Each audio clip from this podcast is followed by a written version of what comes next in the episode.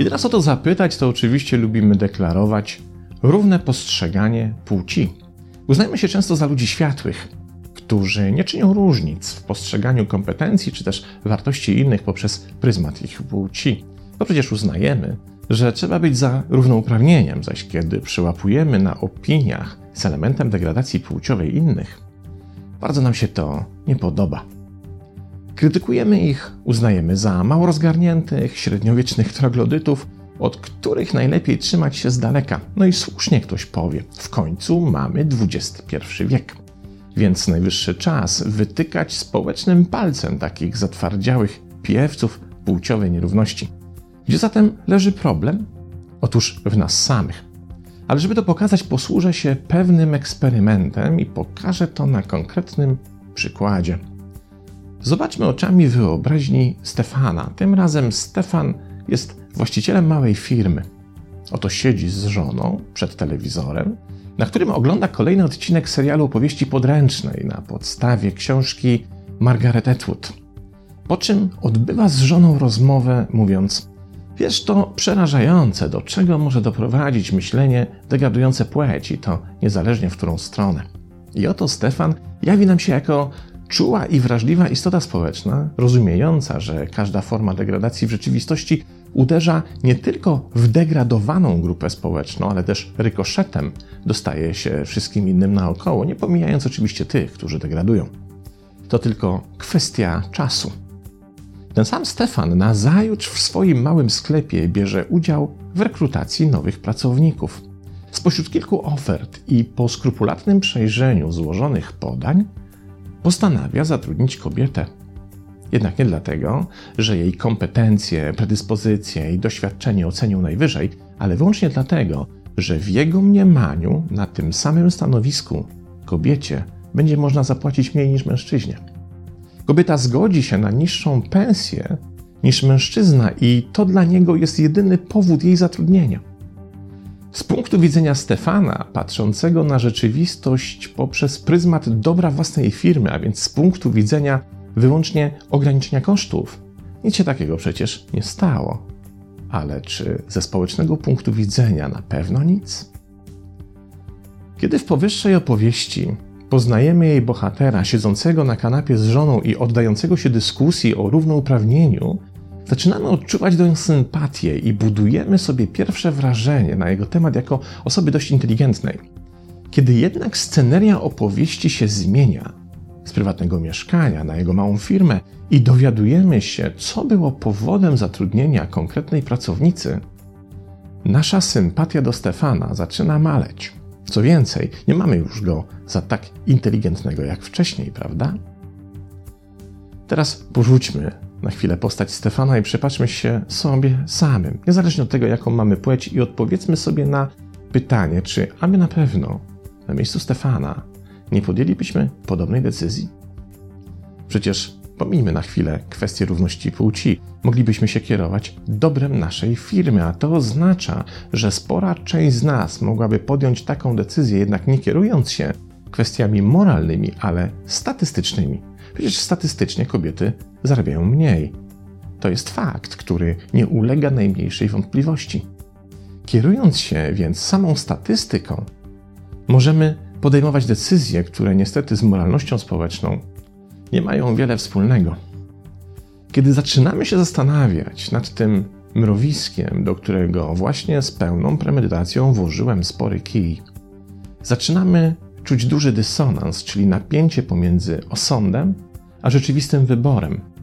Dysonans ten bierze się z tego, że często w swoich decyzjach podpieramy się właśnie statystyką i jednocześnie pozwalamy, by w ten sposób nasza moralność zeszła na drugi plan. A najzabawniejsze jest to, że u innych potępiamy takie postępowanie. Kiedy ich na czymś takim przyłapiemy, od razu pozbawiamy ich naszej sympatii i uznajemy ich za o wiele mniej inteligentnych niż sądziliśmy. To potężna pułapka, w którą często sami wpadamy i to zupełnie nieświadomie, postępując zgodnie z tym, co podpowiada statystyka, jednocześnie w oczach innych uchodząc za nierozgarniętych, średniowiecznych troglodytów. Jak sobie z tym poradzić, jak to zmienić i przejąć kontrolę nad tym zjawiskiem, nie pozwalając, by nasze osądy szargały nam opinię byśmy wbrew własnej społecznej moralności nie wychodzili na ludzi kompletnie jej pozbawionych? Najpierw musi się pojawić świadomość. Musimy zaakceptować prosty fakt. Po prostu czynimy tak częściej niż nam się wydaje i najlepiej pokazują to jedne z ostatnich badań przeprowadzonych przez naukowców z Departamentu Psychologii Uniwersytetu Harvarda oraz Wydziału Badań Mózgu i Nauk Kognitywnych MIT, których wyniki zostały opublikowane w listopadzie 2018 roku na łamach Psychological Science. W badaniach tych m.in. przedstawiano uczestnikom historię skomplikowanego zabiegu chirurgicznego oraz leczenia konkretnego przypadku medycznego poddanego temu zabiegowi.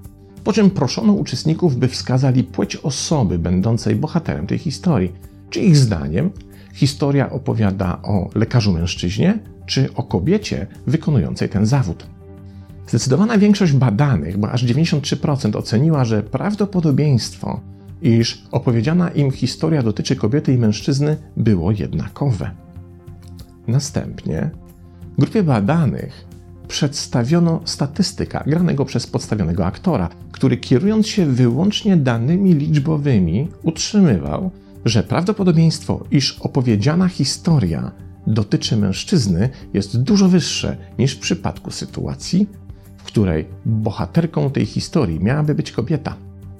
Po czym badani mieli ocenić poziom sympatii aktora podającego się za statystyka, jak również zdecydować o wysokości jego honorarium za swą specjalistyczną konsultację. I tutaj większość grupy oceniła, że statystyk nie tylko jest niesprawiedliwy i niedokładny w swoich osądach, to jeszcze jest osobą mało inteligentną. Co więcej, uznali oni, że należy mu się o wiele mniejsze honorarium niż to, które było uzgodnione wcześniej. Kolejną część badania stanowiły już indywidualne wywiady, w których między innymi każdy z członków grupy otrzymał zadanie podobnej statystycznej oceny dotyczącej konkretnego przejawu różnicy w postrzeganiu kompetencji płci. I co się okazało? Większość badanych dokonała dokładnie takiej samej analizy, której wcześniej dokonał statystyk, a to oznacza, że dokonali tego samego osądu, który sami wcześniej uznali za zły, niesprawiedliwy i zdradzający niski poziom inteligencji. Cóż pokazują wyniki powyższego badania? Otóż to, że często karcimy innych za dokonywanie tych samych osądów, których na ich miejscu i w ich sytuacji również byśmy dokonali. Przynajmniej tak wynika z badawczej statystyki. Z jednej strony nie znosimy i wytykamy palcem bigoterię czy hipokryzję innych, a z drugiej strony, często sami świadomie lub nie, tak się zachowujemy. I nie dotyczy to wyłącznie kwestii równouprawnienia płci, jak pokazały wyniki powyższych badań, ale wielu obszarów naszego życia. Co zatem zrobić? Jak się takiej hipokryzji ustrzec? Po pierwsze, jak już wspomniałem, trzeba uruchomić, czy jakby można powiedzieć, udrożnić naszą świadomość. W tym celu, po pierwsze, trzeba zaakceptować fakt, że wszyscy po trochu w różnych obszarach naszego życia, w różnych jego aktywnościach jesteśmy hipokrytami. Czasem malutkimi, przycupniętymi za kominkiem w miejscu, w którym nie chcemy być przez nikogo widziani, a czasem ogromnymi, buńczucznie obnoszącymi się z hipokryzją. Do czasu oczywiście, kiedy ktoś nas nie postawi przed obnażającym nasze zachowania murem. Kiedy zaś pogodzimy się z tym faktem i obecnością hipokryzji, nawet w najmniejszych jej skrawkach w naszym systemie, pora przejść do następnego kroku. I w tym kroku staramy się zaobserwować wszelkie oznaki hipokryzji w naszym systemie ocen i osądów. Będzie to zadziwiające doświadczenie, bo do tej pory używaliśmy jej często nieświadomie.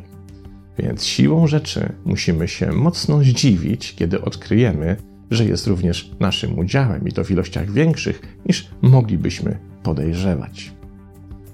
Kiedy dokonamy takiej uczciwej i solidnej obserwacji i odkryjemy w sobie tę właściwość, po prostu ją notujmy. Coś, co pozostaje na poziomie umysłowego konceptu, którego odkrycia dokonujemy jedynie w myślach, ma bardzo krótki żywot. Błyskawicznie przestajemy o tym pamiętać. A jeśli już zapamiętujemy, to używamy do tego procesu indywidualnych, wyuczonych filtrów, które znacznie zniekształcają rzeczywistość. To wtedy właśnie powstają konstrukty w stylu: Ja tak powiedziałem? Eee, to niemożliwe, coś ci się chyba pomyliło czy przesłyszało. Kiedy zaś dany przejaw naszej hipokryzji przelejemy na papier i zapiszemy jego przykład, wówczas przemieszcza się on z wirtualnego i onirycznego świata naszego umysłu do rzeczywistości, pojawia się na planie fizycznym pod postacią zanotowanego na kartce zdarzenia i nie da się już go zniekształcić, zmiękczyć czy zamieść pod dywan. Jeśli bowiem uda nam się tej kartki nie wyrzucić, to pozostaje z nami jako dokonany fakt, z którym trzeba będzie coś kiedyś zrobić. Jak się okazuje, już sam fakt umieszczenia przejawów naszej hipokryzji na kartce papieru, czyli wprowadzenie ich do fizycznego świata realnych, pisemnych artefaktów, powoduje, że zaczynamy inaczej patrzeć na samych siebie. Uświadamiamy sobie te obszary naszych ocen, które wcześniej umykały naszej uwadze, a to z kolei powoduje, że stajemy się ostrożniejsi w osądach i zwiększamy perspektywę widzenia rzeczywistości, w której się znajdujemy. Prędzej czy później przejawy naszej własnej hipokryzji staną się coraz to rzadsze i słabsze, a my zaczniemy odzyskiwać kontrolę nad tym, co dotąd się jej wymykało. Jak wskazują cytowane wcześniej badania, ta zmiana spowoduje również, że inni zaczną nas postrzegać jako o wiele inteligentniejszych niż do tej pory. A skoro i tak nas przecież oceniają, to lepiej, żeby ich ocena była wyższa niż niższa, prawda? Pozdrawiam.